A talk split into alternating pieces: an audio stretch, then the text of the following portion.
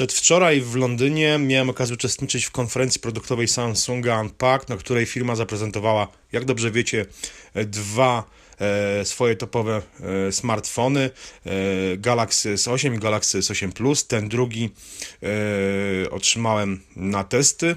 Na najbliższe dwa, przez najbliższe dwa tygodnie będę te, mm, ten telefon testował i myślę, że po świętach wielkanocnych możecie spodziewać się już jego e, obszernej recenzji.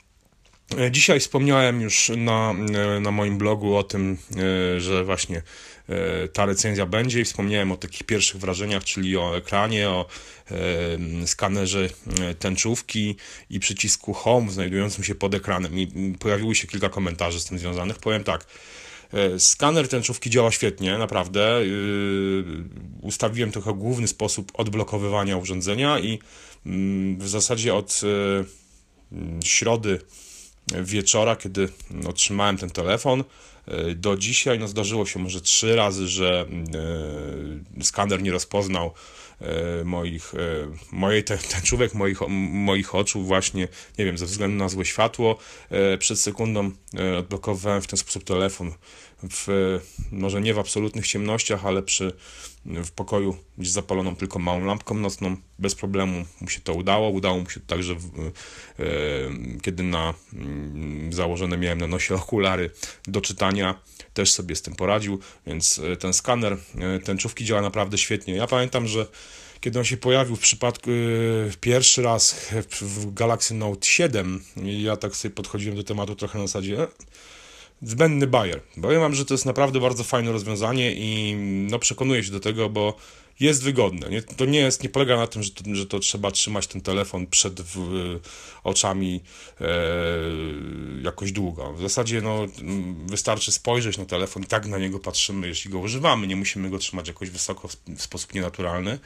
E, pojawia się odpowiedni ekran odblokowania, wystarczy tylko tak ustawić e, telefon, żeby e, nasze oczy znalazły się w takich dwóch okręgach, e, bo jest podgląd obrazu oczywiście z kamery przedniej i w zasadzie natychmiast następuje odblokowanie, także tutaj e, wpisanie kodu zajęłoby trochę dłużej. Oczywiście z tyłu mamy cały czas skaner linii papilarnych, który wcześniej był z przodu, E, tutaj spotykam się z różnymi opiniami. Wielu, wielu użytkowników uważa, że ten skaner linii papilarnych z tyłu jest o wiele bardziej intuicyjny, wygodny niż, niż w kciuku, w przycisku Home.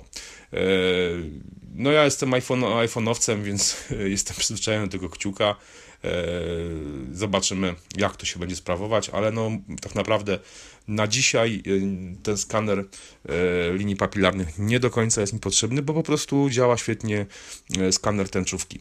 Wspominałem w tekście o przycisku Home, pojawiły się tam już opinie, że ten przycisk nie jest, to nie jest taki przycisk jak przycisk Home w iPhone 7. No pewnie, że nie jest, bo w iPhone 7 przycisk istnieje fizycznie, choć nie jest to przycisk mechaniczny, prawda? Czyli mamy powierzchnię, która jest y, wrażliwa na dotyk z własną haptyką, ale jest to osobno y, wyodrębniony element, który, y, którego ta, ten silniczek haptyczny ma mm, emulować, symulować prawdziwe takie kliknięcie, naciśnięcie tego przycisku. W Samsungu, w Galaxy S8 nie jest to potrzebne, ponieważ no nie ma imitacji przycisku z przodu ekranu, jest tylko ikonka na, mm, na samym ekranie w dole, przy dolnej krawędzi, Mm, kwadraciku. E, co ciekawe, nie, nie, nie kółeczka. Kwadracik mi się kojarzy z tym oznaczeniem też z przycisku Home z iPhone'a trochę, ale to taka drobna uwaga. E, I wystarczy w tym miejscu nacisnąć mocniej ekran i e, telefon na przykład zostanie wybudzony, wrócimy do ekranu początkowego, czy no, inne jakieś funkcje, których ja jeszcze osobiście teraz nie odkryłem. To działa inaczej niż, niż po prostu zwykła ikona w smartfonach z Androidem, które już nie pozbawione są przycisku Home na i posiadają właśnie takie ikony nawigacyjne w dole ekranu. Y, naciśnięcie w przypadku Samsunga Galaxy S8 naciśnięcie tego, tej ikony nic nie daje. No trzeba przycisnąć tak naprawdę nacisnąć ten ekran tak jakby jak przycisk i też jest właśnie ten wibracja silniczka haptycznego. Ona jest bardzo podobna do wibracji e, 3, w 3D Touch e, w iPhone'ie, w sensie takim jak naciskamy ikony aplikacji, e, to dostajemy mniej więcej takie wibracje jak e, przy naciśnięciu tego przycisku Home na ekranie w Samsungu Galaxy S8. To mm, wrażenie jest bardzo, bardzo podobne.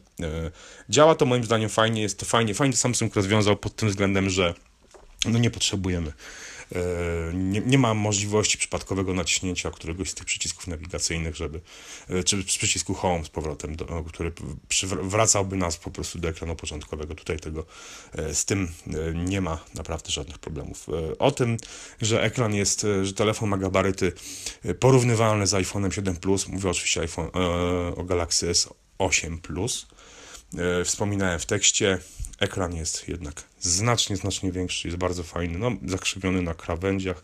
Ja tego nie do końca lubię, ale mam wrażenie, że to zakrzywienie jest trochę mniejsze niż, niż w przypadku starszych modeli. Słuchajcie, to tyle, pełna recenzja telefonu, tak jak wspominałem w tekście, e, po świętach wielkanocnych. Trzymajcie się i do usłyszenia już w przyszłym tygodniu. Na razie, cześć.